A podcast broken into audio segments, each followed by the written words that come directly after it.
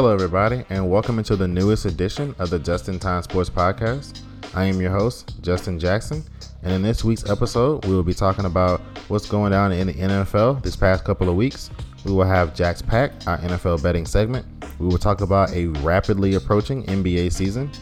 We will also touch on a huge weekend in college football, and we will have our best for last. Now, remember, you can find the show on iTunes, Apple Podcasts, or Spotify. And remember, follow the Twitter page at JTime Sports for breaking news, show updates, and general coverage around the sporting world. Now, I hope you guys sit back and get ready to learn something.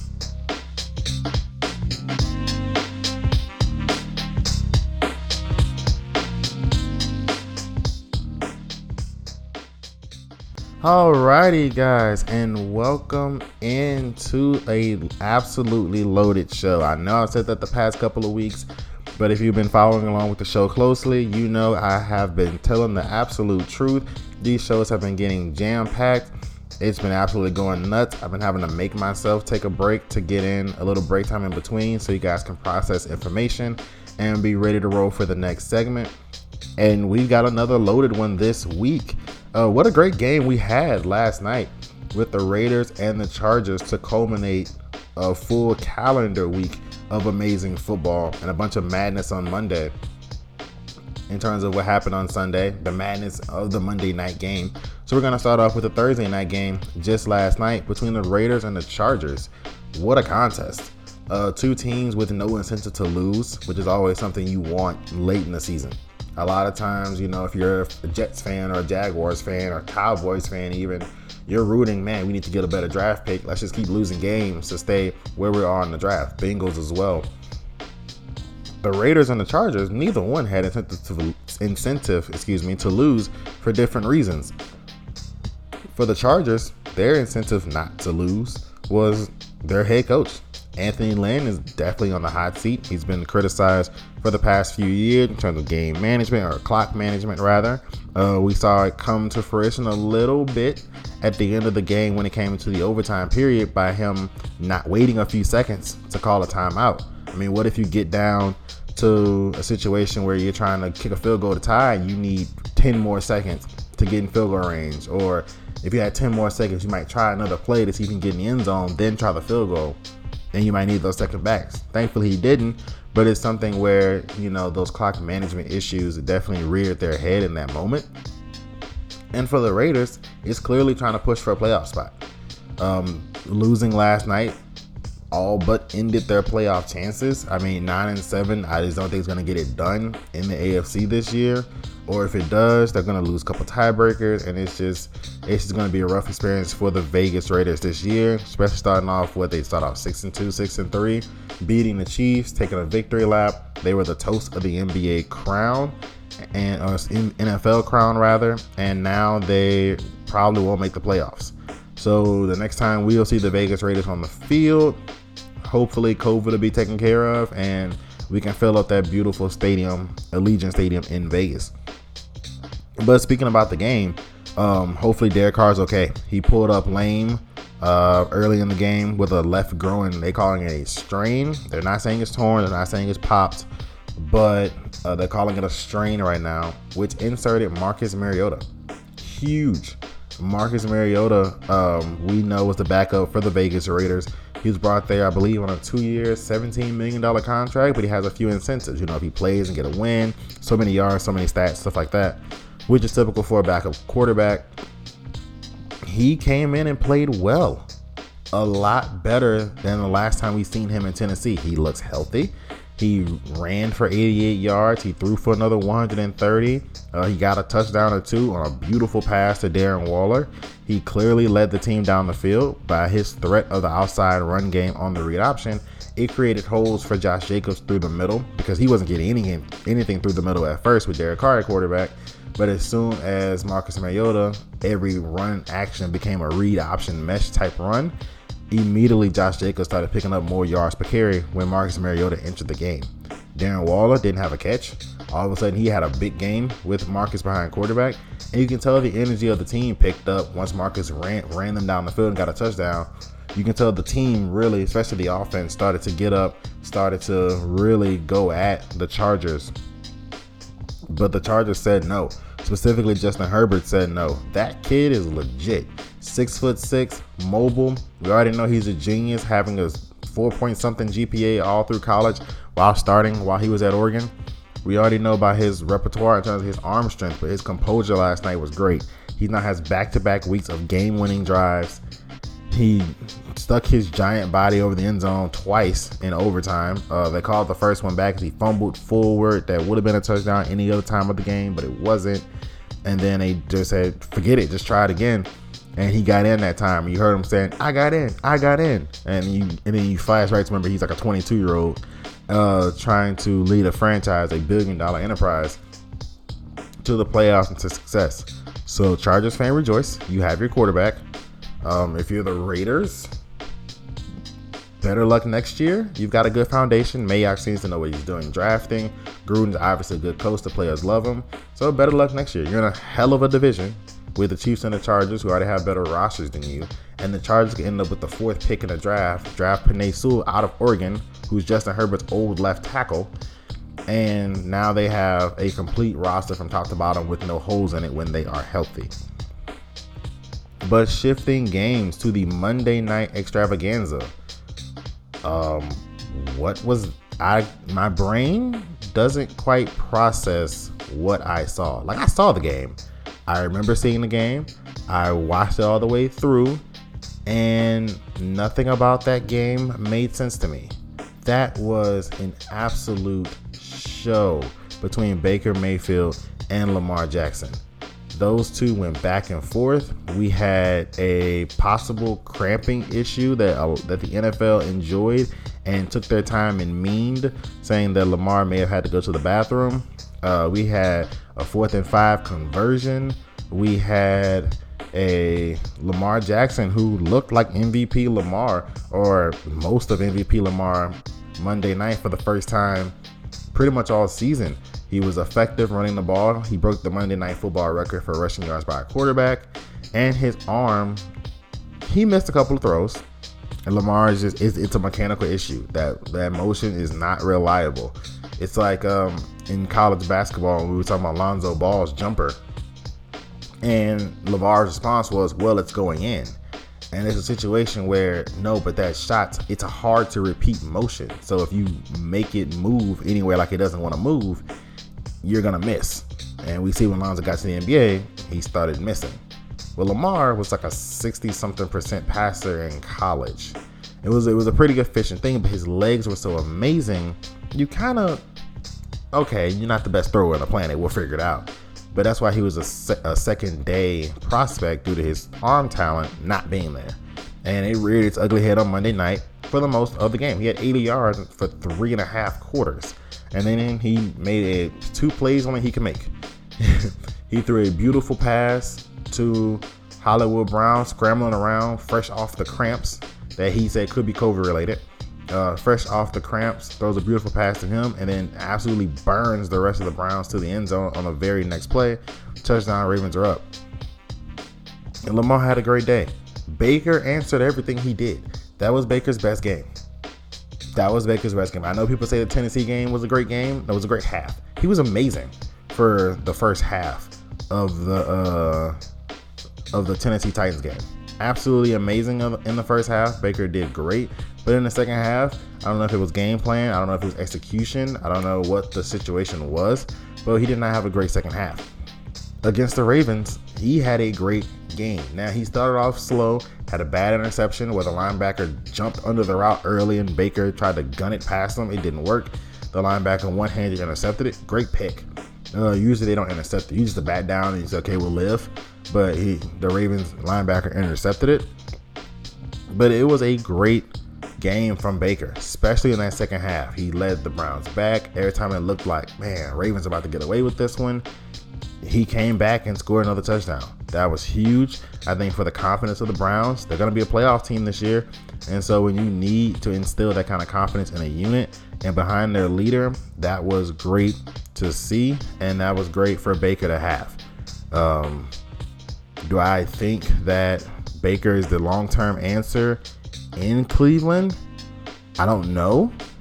Um, because when you pay him you're gonna have to peel off some of those weapons that are making him look comfortable. You can't have two all pro receivers, two great tackles, two great running backs, two great defensive ends. Their secondary isn't great right now because it's injured. Uh, two great running backs with Baker making $35 million a year. That's just simple facts. And I feel that way about Lamar Jackson. Lamar Jackson, we know he has a throwing problem. We, we know that for a matter of fact. It's not even a situation where we have to guess at, you know, Lamar's situation. He's not a great thrower of the football. Well, if you peel off and you pay him $35 million a year, you could ha- be in a situation where now you're even less talented now on the defensive side of the ball. So what do you do when you have to start re-signing players? Your window maybe 18 to 36 months with Lamar. If I'm Baltimore brass, I consider, I'm not saying I necessarily do, but I consider trading Lamar Jackson for a big pack. It'd have to be something huge. Though. You're not gonna just take a top level quarterback like that for nothing. But I would consider, I would ponder trading Lamar Jackson. So if a team offered me two firsts in the same class, one of them being top seven, three seconds, and a third, Lamar Jackson would no longer be a Raven because I can put all those pieces on the team, using one of those pieces to get a quarterback, and now we start the process over again and see what that quarterback can do. So that is something I would look into if I were the Ravens. I wouldn't necessarily do it, but I definitely consider it. Speaking of a quarterback that may be a short term answer, not a long term, Jalen Hurts debuted for the Eagles against the Saints. Um, that was part of the madness this weekend. I don't know what the Saints. I mean, they they must not practice against Taysom Hill because pretty much Jalen Hurts looked a lot like Taysom Hill. If the first read wasn't there, he was running. He's tough, so he took a shot to the chest, and then they called roughing the passer on, and still got a beautiful back shoulder throw to Alshon Jeffery on Marshon Lattimore. I'm not sure what defensively the Saints were doing. They let him get out the window and run a lot. They allowed 200 yard rushers because the pressure of Jalen Hurts running on the outside moved people out of the middle. Now, most of Miles Sanders came on one run. It was a 70 yard run, wait, 82 yard run, sorry. He hit his tail on the goalpost because one of the Saints linebackers, either Demario Davis or Kwon Alexander, tried to backdoor it. Of course, Miles Sanders is fast, so he just front door it where he where the linebacker was supposed to be, and he just hit his head on the goalpost. So a lot of his yards came on one run. But Jalen Hurts was getting 8, 10, 12, 8, 8, 10 on runs, and this kept repeatedly gashing the Saints defense on scrambles, usually not necessarily designed runs. Um, but the Saints defense wasn't prepared. Uh, they didn't seem to be ready to go for him. They played him like a pocket passer, which, I mean, have you seen Jalen Hurts' film ever? I wouldn't necessarily treat him as a pocket passer. And so that was interesting to see, but good job on Jalen Hurts on performing well in his first start. Um, that gives obviously a QB controversy for Carson Wentz. I mean, it's already there, but now it elevates it because Hurts played well. But Hurts get the opportunity to play Arizona this week, in which we'll talk about that game a little later. Um, shifting to Bills and Steelers. That was a huge game because the Steelers could have erased a lot of doubt in a lot of people's minds by beating the Bills. Sunday night football, prime time. Let's see this. Let's see what everybody's got to see.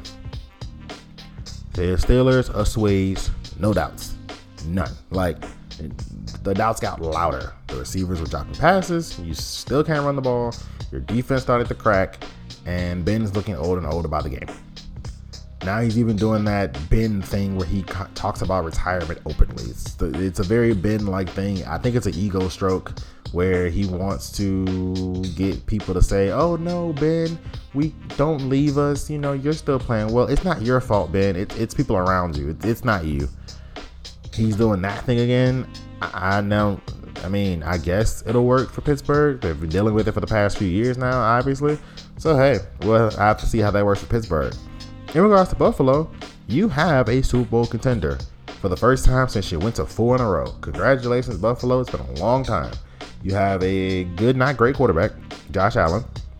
again, I would be worrisome to him paying him $35 million a year plus because what happens when you lose some of those weapons in defense around him or his offensive coordinator? It's going to be a head coach very soon.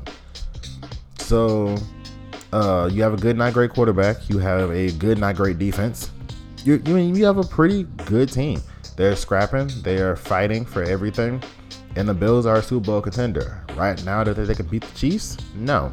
Quarterback on quarterback, it's not even close. Uh, coach on coach, same. Roster on roster, I would lean the Chiefs.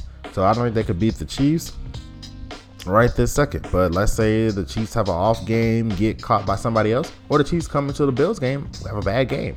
You know, we just saw Mahomes uh, in the in the Dolphins game throw three interceptions, get sacked for 30 yards, got a fumble somewhere in there. So if that game like that happens against the Bills, I think the Bills can beat them by you know a couple touchdowns. They can. Mean, Chiefs show up a little sloppy against the Bills and they could win. But a game on a game, the Chiefs to win by 14, in my opinion.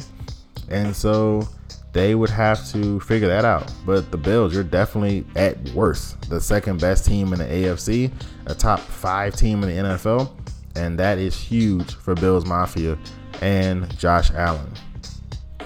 Now we're gonna quickly touch on the MVP race before we take a little break. Um, the it's it's a clear two-headed horse with Aaron Rodgers and Patrick Mahomes. Both of their numbers are absurd, and both of their records are great.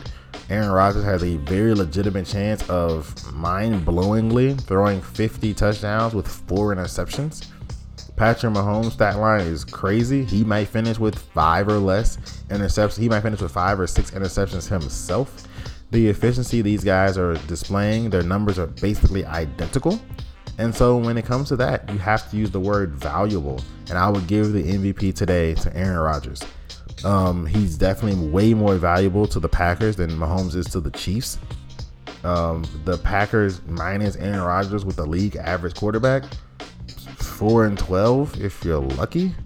Uh, Patrick Mahomes with the Chiefs minus uh minus Patrick Mahomes with the league average quarterback. When we seen it with Alex Smith, they were 9 and 7, 10 and 16, and that team wasn't even as good as this current roster is. And uh, Andy Reid by himself is worth seven games, and a league average quarterback not turning the ball over with that weapon and that system probably gets another two. So they're a nine win team with a league average quarterback, we just seen it a couple years ago with Alex Smith. That being said, I would give the most valuable player award to Aaron Rodgers, Offensive Player of the Year. Okay, that's you know that's a Patrick Mahomes, that's a Derrick Henry who also I think is more valuable to the Titans than Mahomes is to the Chiefs. But right now, we're going to take a quick little break and we're going to talk about next week's slate of games and just highlight some games I think going to be pretty good next week.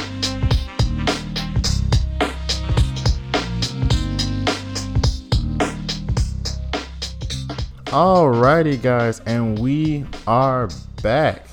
And now we're going to talk about a few games from the NFL slate of games this week.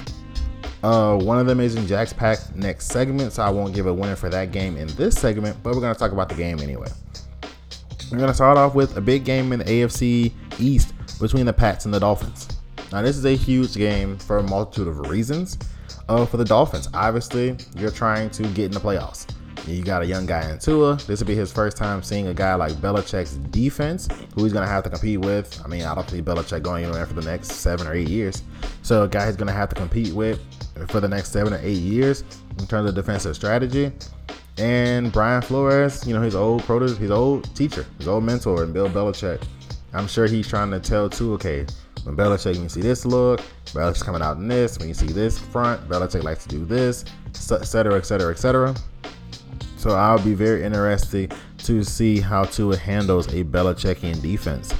Uh, obviously trying to get in the playoffs. Speaking on the Pat side, same. Uh, it's slim, incredibly slim. But the Patriots are still trying to get into the playoffs. Uh, they need a few minor miracles at this point, especially with Baltimore beating Cleveland. But it is still possible. And even if you, you know, are not necessarily saying the Patriots are going to make the playoffs, which I don't think they will. I think the Denver losses and the Buffalo loss definitely sunk their ship.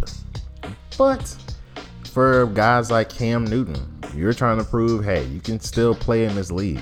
I mean, we saw Marcus Mariota come off the pine for Vegas and put up a great game with no preparation. It was already a Thursday night, so the limited reps you may have gotten in practice, you didn't get any probably this week.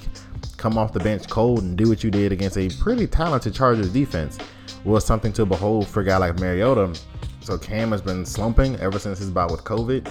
Uh, mechanically, he looks off. He looks like he's regressing back to some of his bad mechanics that led to his accuracy issues at early in his career. And he doesn't have the physical game, running game to power through like he used to. So, with that being said, it's a very interesting game for the Patriots um, because we saw flashes of life with N'Keal Harry, and we have a lot of other guys. And Belichick just doesn't flat out allow guys to quit. That's just not something he does. He doesn't quit. He doesn't know what that means. And so that's an interesting game to watch because now the Pats are playing ruin somebody's season style. Like ruin the Dolphins season. Make sure they don't get in the playoffs. They have a chance to ruin the Jets season because the Jets do all of this for Trevor Lawrence and then beat the Patriots in Week 17 and end up with Justin Fields. That's a hell of a consolation prize, but it ain't Trevor Lawrence. Like that's like getting RG3 instead of Andrew Luck. Like it's a hell of a consolation prize, but it's not what you really wanted. So that is something that would be very interesting to see in a few weeks. But that is a big game out in the AFC East. Shifting to the NFC North, Bears and Vikings. Both are six and seven. Both are reeling. Both are teetering in terms of coaching staff and quarterback, stuff like that. So this is a big game in terms of playoff implications. Neither one's getting in the playoffs. Let's just start off with that. They're both six and seven. Nine and seven may sneak you in the back door, depending on tiebreakers. But I don't see either one of those teams doing that. But in terms of the actual competition and the game itself, it's huge in terms of implications for the draft. You may end up one spot in front of your rival, or scheduling next season. So obviously, you know, they have a first place schedule, a fourth place schedule, a third place schedule, a second place schedule. Well, the winner of this game has an inside leg on, unfortunately, getting the second place schedule. So that can be huge for next season.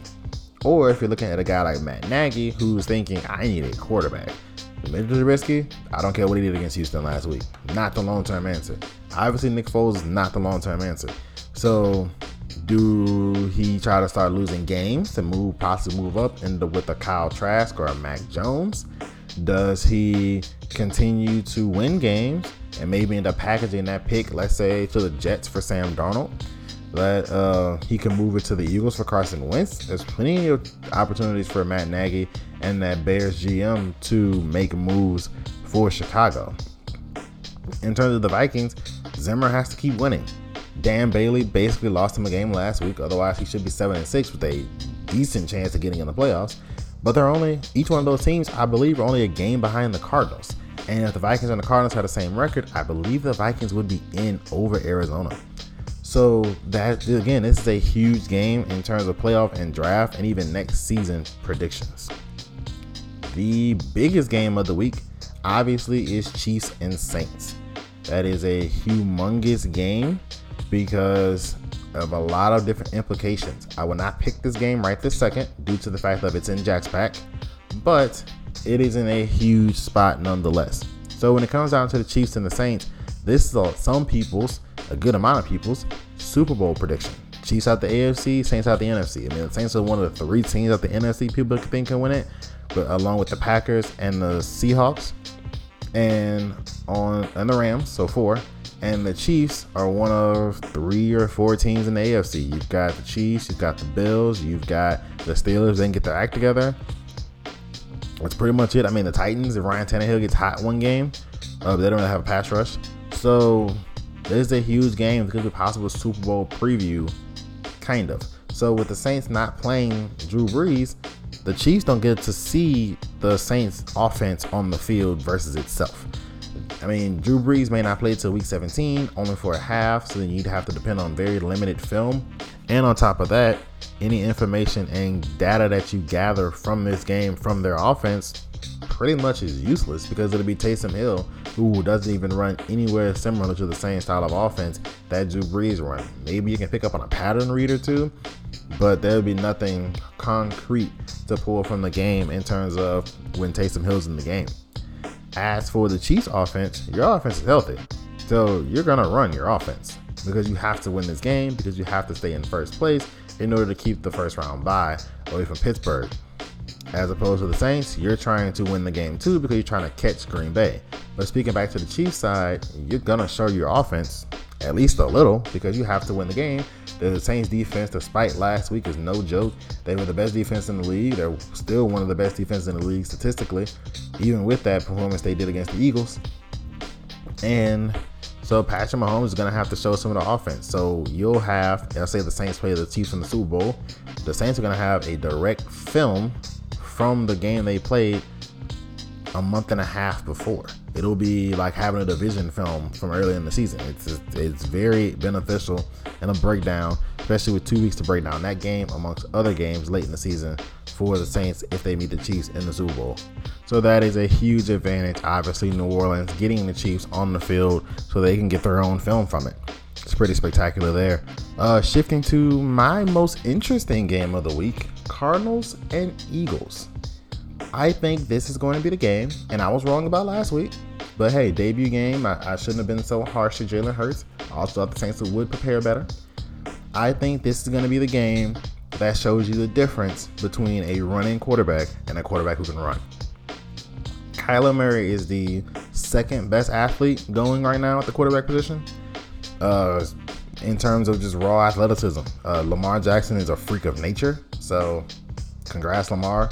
Um, but Jalen Hurts is a running quarterback.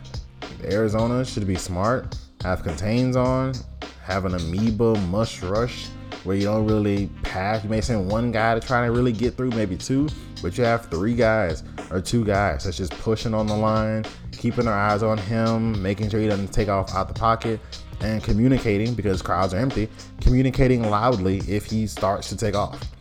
And so that'll be something definitely to watch there. I think Arizona will win that game.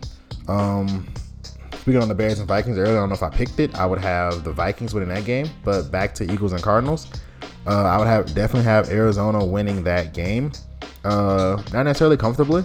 The Eagles have a good front seven, banged up secondary, so Kyler should have a pretty big day. Uh, he should have a, a, pretty nice day, to be honest. Uh, with the with DeAndre Hopkins, Larry Fitzgerald, Kirk Cousins, Andy Isabella, the air raid style system, Philly isn't really gonna let Arizona run. So I don't expect a huge day out of Kenyan Drake running, maybe receiving, but I expect he's at him running.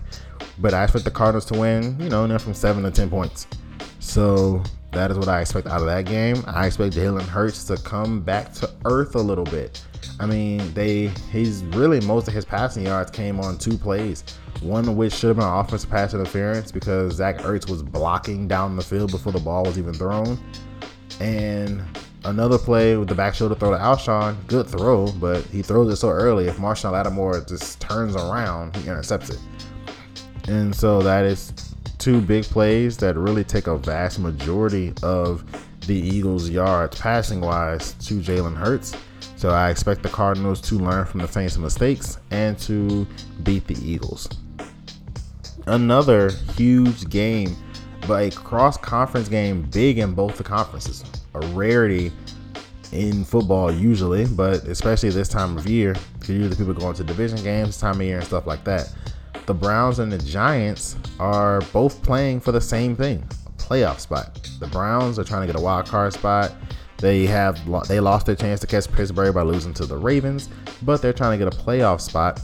And in this quest for a playoff spot, they have to win out. Basically, they're gonna have to win out at least two of the three in order to have a pretty good shot at the playoffs. So this is a game that they're really trying to win and really trying to compete for. As for the Giants, you're only a game back from the division lead. And I believe the tiebreaker goes to the Giants right this second. And so if I'm the Giants, I am doing my absolute best to win this game. They can win a division. Another one of those teams with no incentive to lose. Um, same like Cleveland, no incentive to lose. Uh, the Browns could use another corner, maybe use another safety, another linebacker, maybe, but something you can grab in the middle of the first round after you make the playoffs the Giants have a quarterback. So there's really no incentive to lose and to have a top seven pick because they'd probably just trade back anyway or draft a receiver. And there's a few of those good in this draft. So two teams fighting for the playoff spot: Giants for a division, Browns for a wild card spot. Uh, picking a winner there, I'd go Browns by about four. Um, 27 24 or 28 24, somewhere in there. I would go with the Browns. It should be a great game. I don't think it'll be have as many fireworks we saw Thursday or Monday, but I expect a good game nonetheless. Now, up next, we will be shifting to Jack's Pack, which is our NFL betting segment.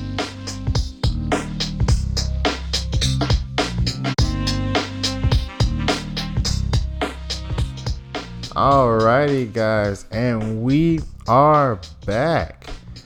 Well, um, you know, thought we were turning a corner there when it came down to this. I really did.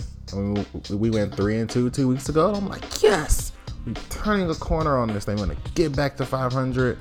We're gonna be right there. Finally getting a grip on this season. I know it's towards the end, but hey, we're gonna pick games in the playoffs. We're gonna pick every game in the playoffs. So I'm like, yes, we're right there. We're got a grip on this thing. We're gonna, yes. And then it fell apart again. I don't. We went one and four last week. Uh, it was miserable. Yeah, we went one and four last week. Definitely took a couple of bad beats there. But, but we are one and four last week. We are now 11 games under 500. Well, guess what? There's 20 games left. So, hey, we go, you know, 14 and 5 or 16 and 4 these last few weeks, plus the playoffs, we can end up at this thing 500. So let's make it happen. We're going to start off with the Steelers and the Bengals. Bengals plus 13. I'm taking some chances this week to try and catch up. I'm going to go Steelers in this game. Look, they've been embarrassed twice. Uh, these past couple weeks, they've lost two in a row after starting off undefeated. Now they're down, and now they can't win a game. Um, so Steelers minus 13, even against the Bengals. No Joe Burrow. I would go with Steelers there. It's going to be Monday Night Football, I believe. So I expect a big show from the Steelers. Rams versus Jets. Jets plus 17. This felt like trap, trap, trappity, trap, trap, trap. But we just saw the Jets lose by 37 to the Seahawks. So I'm going to go with the Rams here, minus 17. Um, again, taking a couple chances here. I usually avoid big numbers like this, but I'm taking a few chances here, trying to catch up. So Rams minus 17 over the Jets. Take the Rams. Chiefs versus Saints. Remember we talked about it earlier. Um, I don't see how the Saints stay close enough with Taysom Hill at quarterback. Maybe the Saints can score 24. I don't see, which means in order for this spread to be covered, the Chiefs have to be 27 or less. I don't see the Chiefs scoring anything less than 30, 32. I mean, we just saw them score 33 with four turnovers. I don't think the Saints are going to first for, force four turnovers. That being said, I have the Chiefs winning by more than three points. Therefore, take the Chiefs. Ravens at Jags. Ravens are giving up 13 points. Doesn't matter. Take the Ravens. Look, the Jags are in full on tank mode. They are one mistaken Jets win away from Trevor Lawrence being in Jacksonville, Florida, and possibly changing their entire franchise around and definitely giving them a marquee player. That being said, the, J- the Jags are going to keep losing games. The Ravens obviously have to win every game right now to get in the playoffs. They have to dominate to try and possibly win point differential tiebreakers. And so they're going to try and put it on the Jags in this game early. I got the Ravens minus 13. And lastly, Bucks versus Falcons. Falcons plus six. Take the Falcons. Look, I think the Bucks gonna win the game, but the Falcons are weird, and usually I don't bet the Falcons. I, nobody does. Their games turn out very weird, very odd. I don't think anybody should do it. However, this week I think they're gonna keep it close versus the Bucks. Look, the Bucks would have not covered the spread last week if Dan Bailey could kick. Well, Younghoe Koo of the Falcons, he can kick. Therefore, he kicked really well. Therefore, I think those some of those missed field goals will end up as made field goals. I think the Bucks will win, just not by more than six.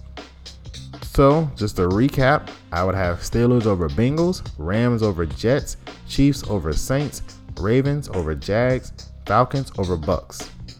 Now, up next, we're going to shift to the NBA and what is becoming an absolutely loaded season already. Now, I will be back after this quick break.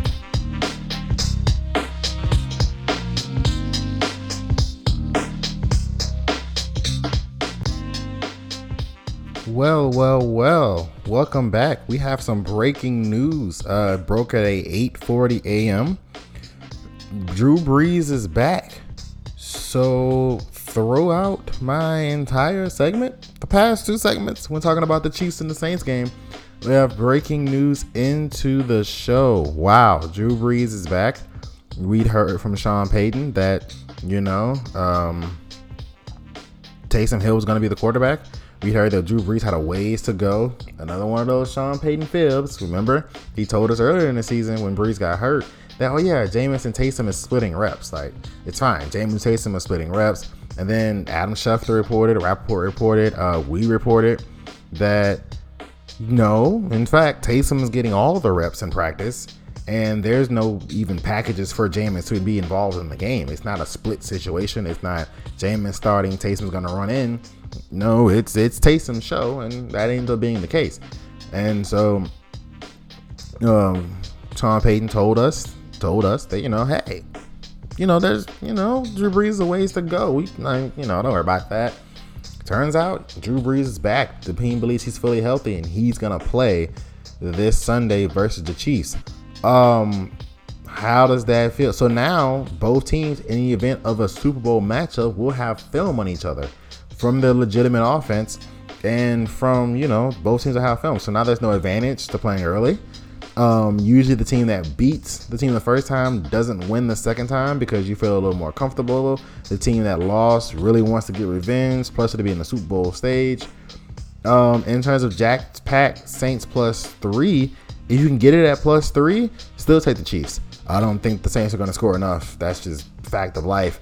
Um, Alvin Kamara, Michael Thomas are all now big pieces to use in fantasy. But I still would take the Chiefs by more than a field goal. Uh, if it was the usual New Orleans crowd of 72,000 crazies from New Orleans, then yeah, I would lean Saints plus three. But when it comes down to the Chiefs, I would take the Chiefs plus minus three here, and I am teetering on that bet, but I'm gonna stick to it. I'm gonna stick to it. Chiefs minus three. Take the Chiefs. Uh, shifting to what the second was supposed to be about, which was the NBA. Um, Harden's drama is continuing. Uh, it is flat out just a mess at this point. Um, now he's expanded his list to more teams. Uh, Philadelphia is beginning to offer Ben Simmons, or not offer Ben Simmons, but involving Ben Simmons in trade talks per reports. Daryl Morey came out an hour later and shut it all down. No, Ben's a part of our future etc., etc. I'm sure Rich Paul probably gave Daryl Morey a call, like, what the bleep is up with this article? Um, so he denied Ben Simmons part of the trade deals. I look, James Harden looked like he didn't see a treadmill the whole time he was on break. it's just he's James Harden, man. Kendrick Perkins is saying front office just starting to see him like Dennis Rodman. Like it, it's just not great.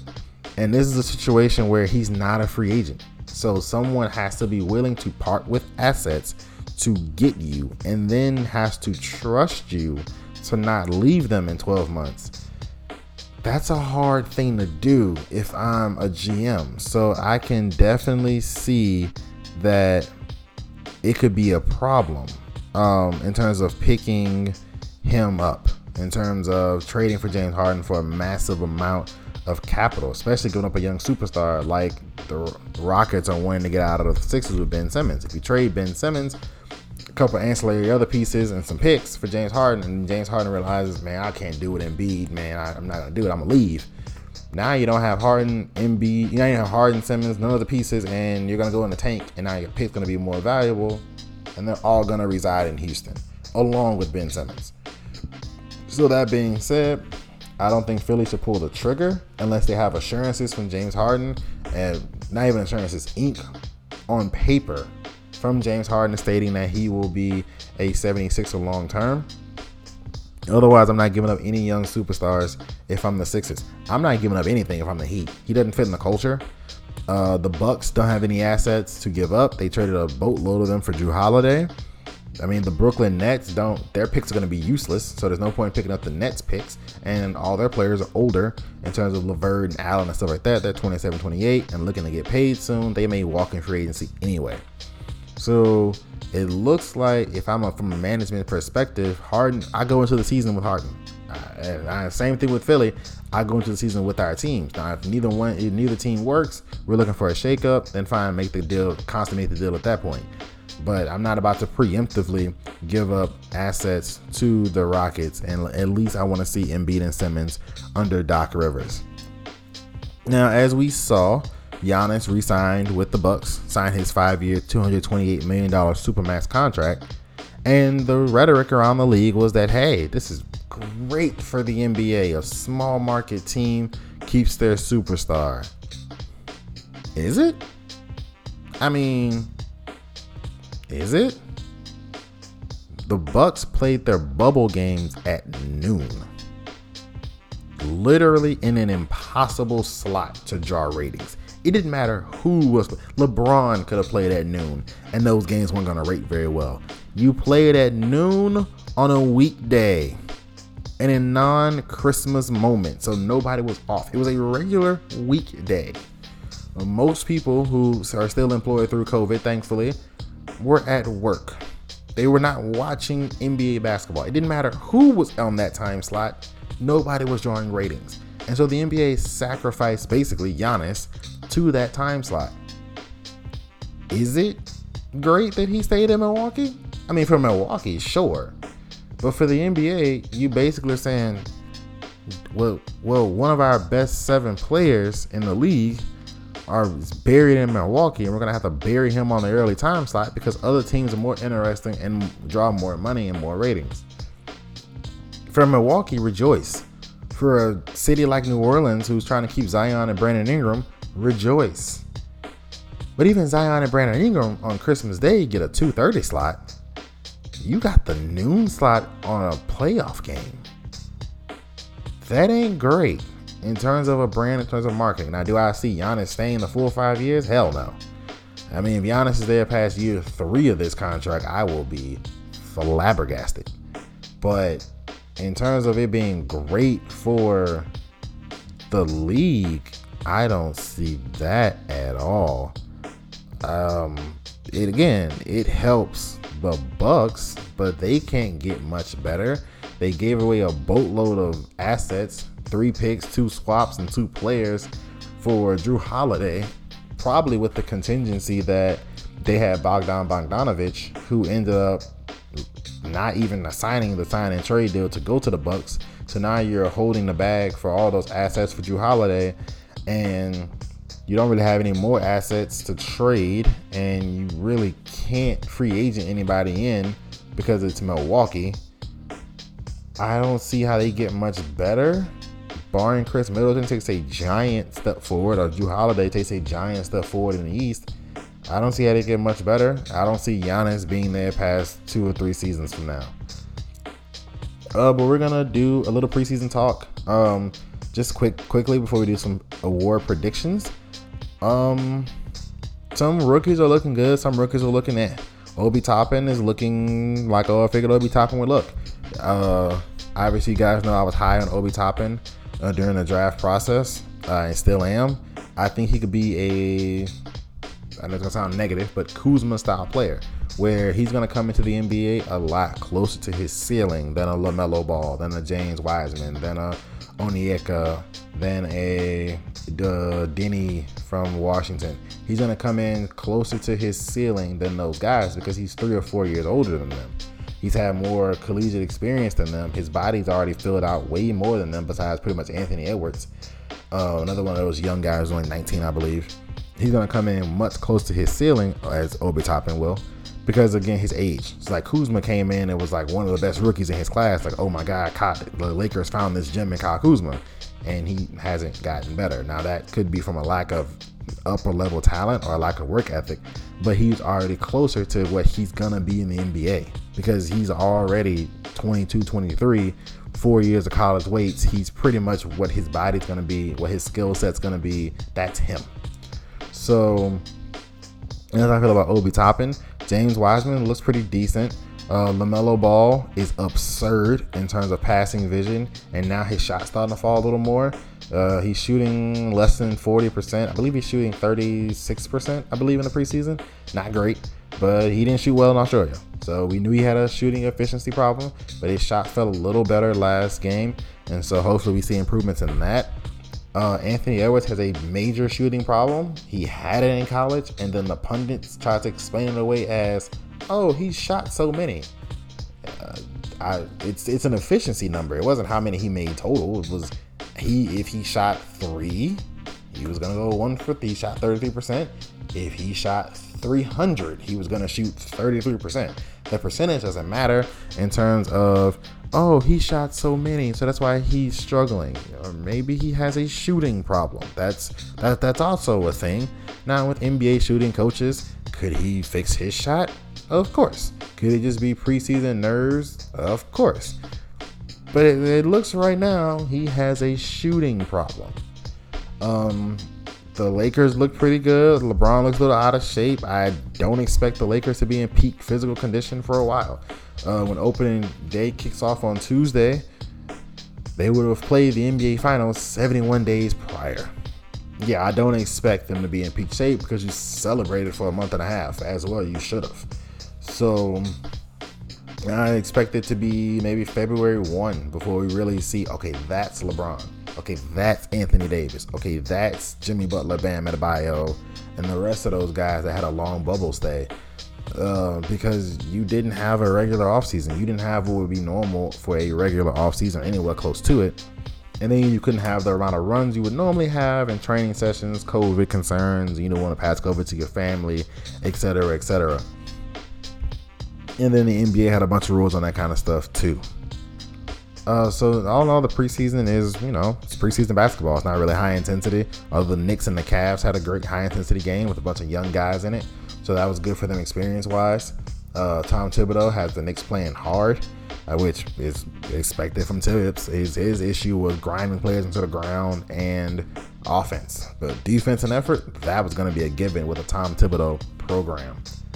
So right now we are going to do a little MVP or NBA prediction when it comes down to who I think is going to win some awards in the NC. Uh, I'm sorry, in the NBA. For MVP, I have Luka, Luka Doncic of the Dallas Mavericks.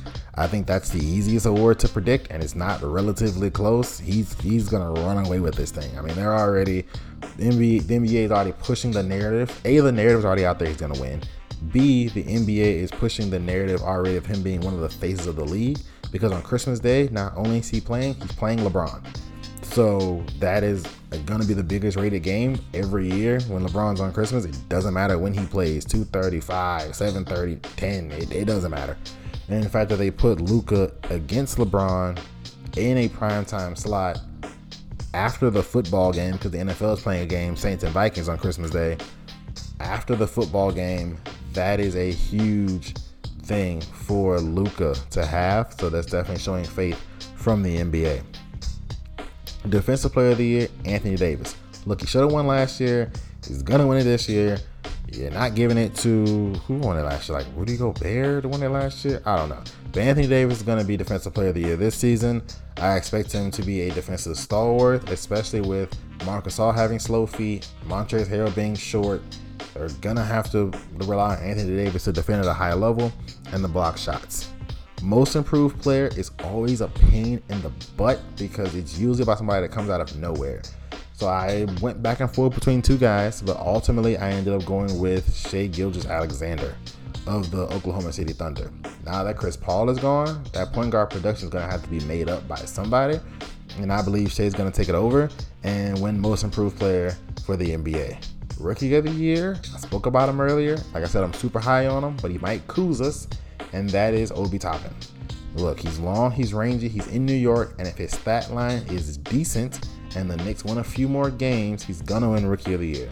Look, the media is dying for the Knicks to be good. Like dying for the Knicks to be good. That's why they love LeBron Los Angeles. They love Miami being good. They love Boston being good.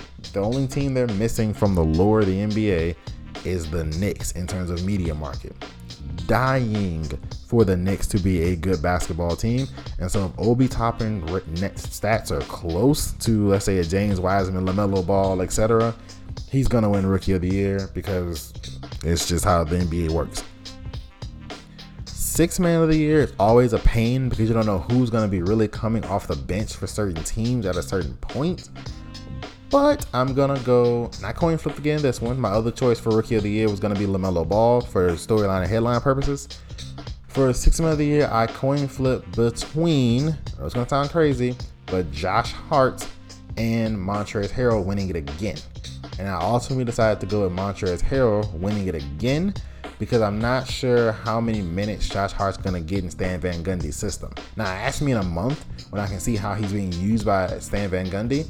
Then I can give you a decide on Josh. I might flip to Josh Hart, but I would go Montrezl Harrell right this second. His free agency didn't go well. Didn't go well at all. Uh, in terms of he won six man of the year for that Clippers team, and I'm sure he thought that I'm gonna parlay this right into a 20 million dollar year contract or 25 million dollar year contract and he got nine and a half on a short deal. So I know he's to be motivated to get back into the market and to show that, hey, I'm legit as an NBA big in this league. And coach of the year, I felt was a little easy. Uh, Doc Rivers. So um, Tyronn Lue was a, a person that crossed in my brain for a second, but I felt that you know the Clippers had no problem in the regular season. Their issue was the postseason, and you can't win the coach of the year in the postseason. So I went Doc Rivers. If Embiid and Simmons or eh, Harden and Embiid or whoever's playing for the Sixers come out, play tough, play scrappy, make the second seed in the East, third seed in the East, Doc's probably gonna get it. The NBA likes Doc Rivers, the media like Doc Rivers, so they're probably gonna go with Doc Rivers on that. But up next, we're going to shift to the NCAA and talk about a humongous weekend starting tonight in the NCAA.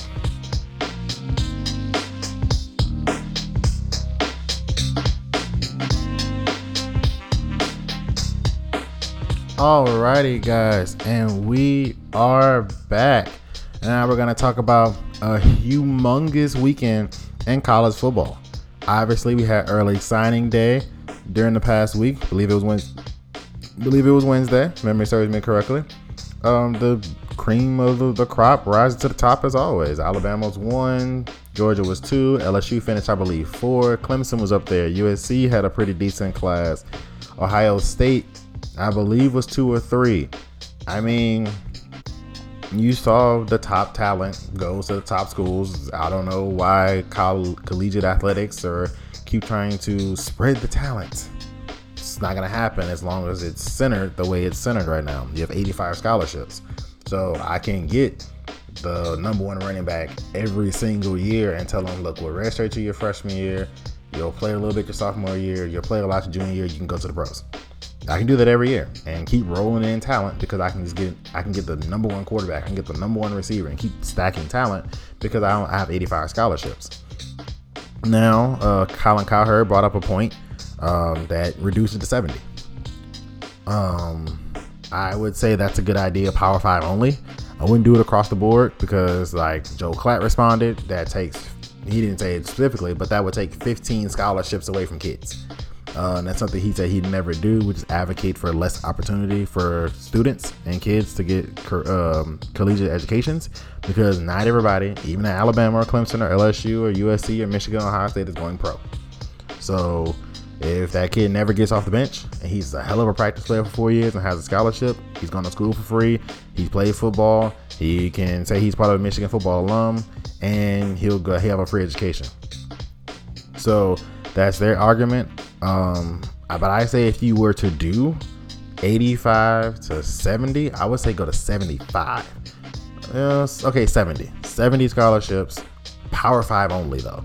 So, you know, Coastal Carolina can start pulling some back end three guys, three star guys, and stuff like that. It'll give uh, smaller non Power 5 FBS programs a shot at some decent players because not everybody's just going to go pile in and then possibly transfer around. Um, they also passed the one time transfer rule, which is going to create holy hell. So, for instance, LSU um, has about five scholarships left, and they were looking at offensive linemen. Well, if I can get a free transfer, let's say there's a really good offensive lineman at Coastal Carolina, for instance. I'm not sure, you know, just an example. Panera Bread State, but he can't transfer up because you have the city year, so he's just gonna continue playing football at Panera Bread State. Now he can transfer and come play at LSU, jump his draft stock up, and LSU fills the offensive alignment. Now he's on scholarship.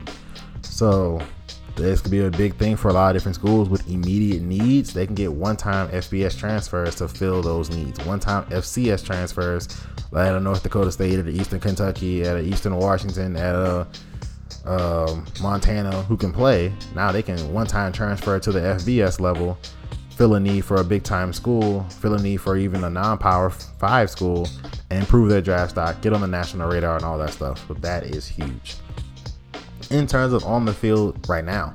Tonight, Pac 12 title game between what was supposed to be USC and Washington, but due to COVID, uh, the Pac 12 wasted no time. They said, Washington, sorry, thanks for coming. Hope you have a good time in your bowl game, whatever that may be. They replaced Washington with Oregon.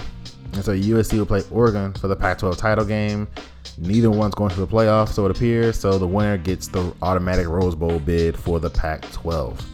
Um, USC's all over the map. All the games are exciting. I would lean USC by field goal there.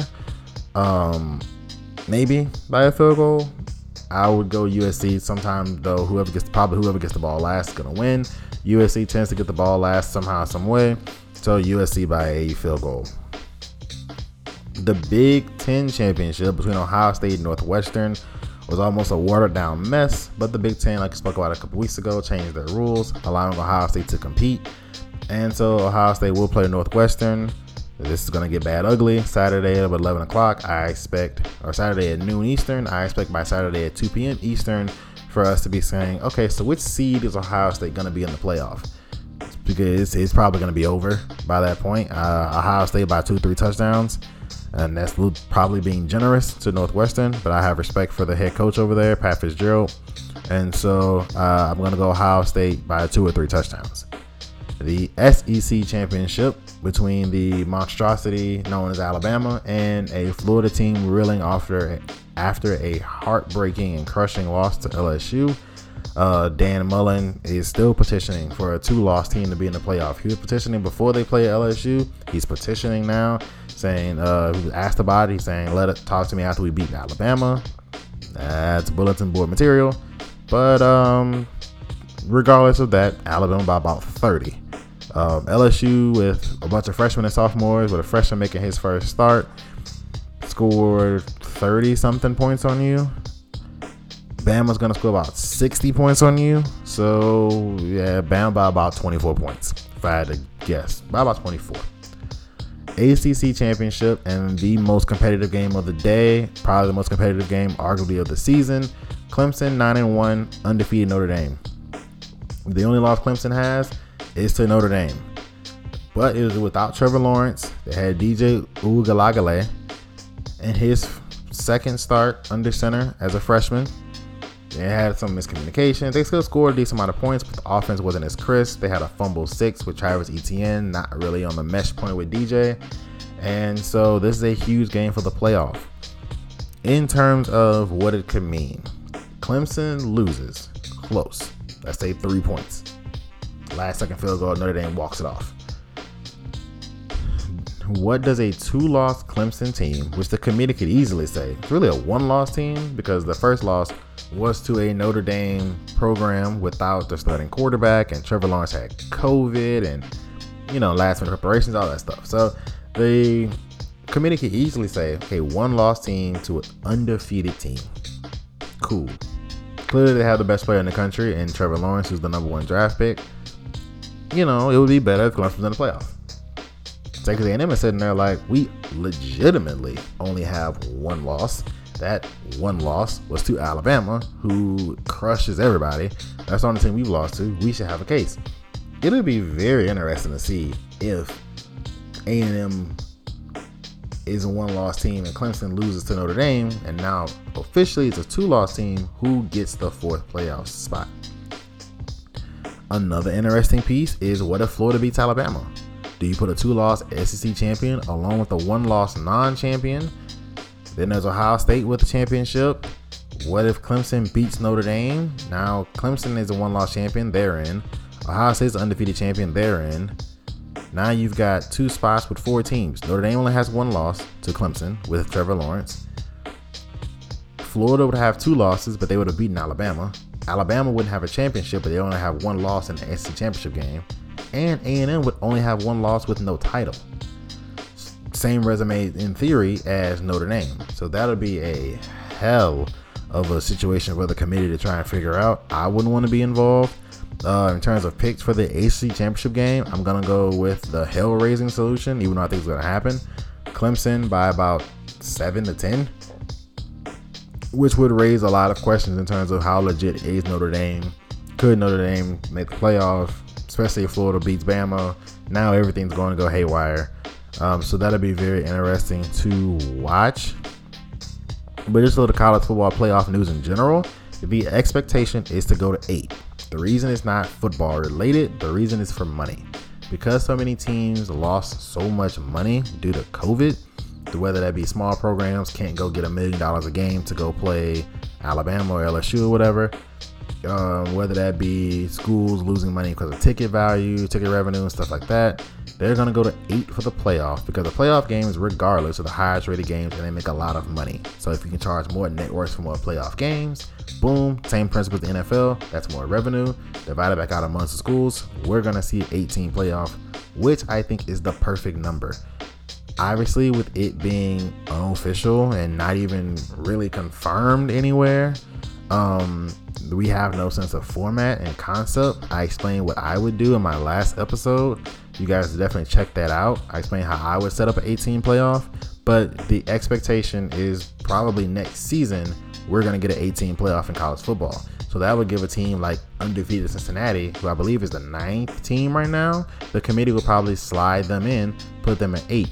They would get beat by Alabama by about 50, but they would be in uh, Coastal Carolina, who would be right behind Cincinnati, may sneak in the back door as well, depending on resumes and schedules. Uh, this year it would be what three SEC schools, three or four SEC schools, two ACCs, one Big Ten. The Pac-12 champion will probably get in, and then the at-large team, Coastal or Cincinnati.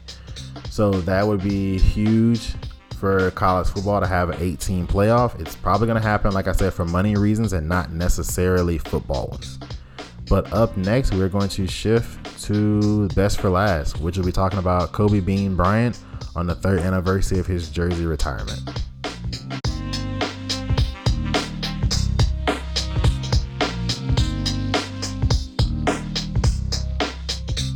Alrighty, guys, and welcome back in for Best for Last, which would be a discussion or just a quick mention and talk about um, Kobe Bean Bryant on the third anniversary of his jersey retirements. Sorry, his jerseys retirement for the Los Angeles Lakers when they retired 8 and 24. And, you know, he gave that impassioned uh, speech to his kids about, you know, this is the dream. It's not about the result, it's about the journey. It's about what you do on that journey that people are going to remember.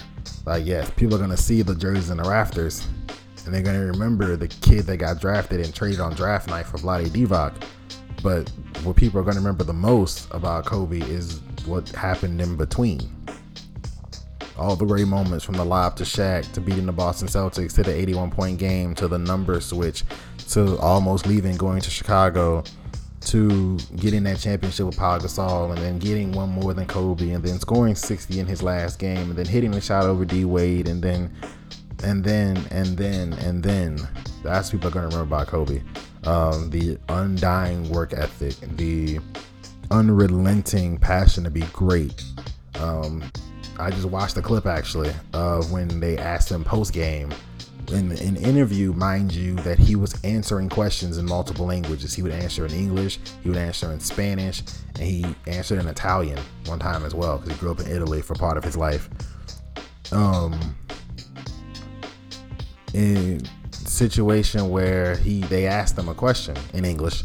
Um, which number would you prefer? Like which which person did you prefer, eight or twenty four?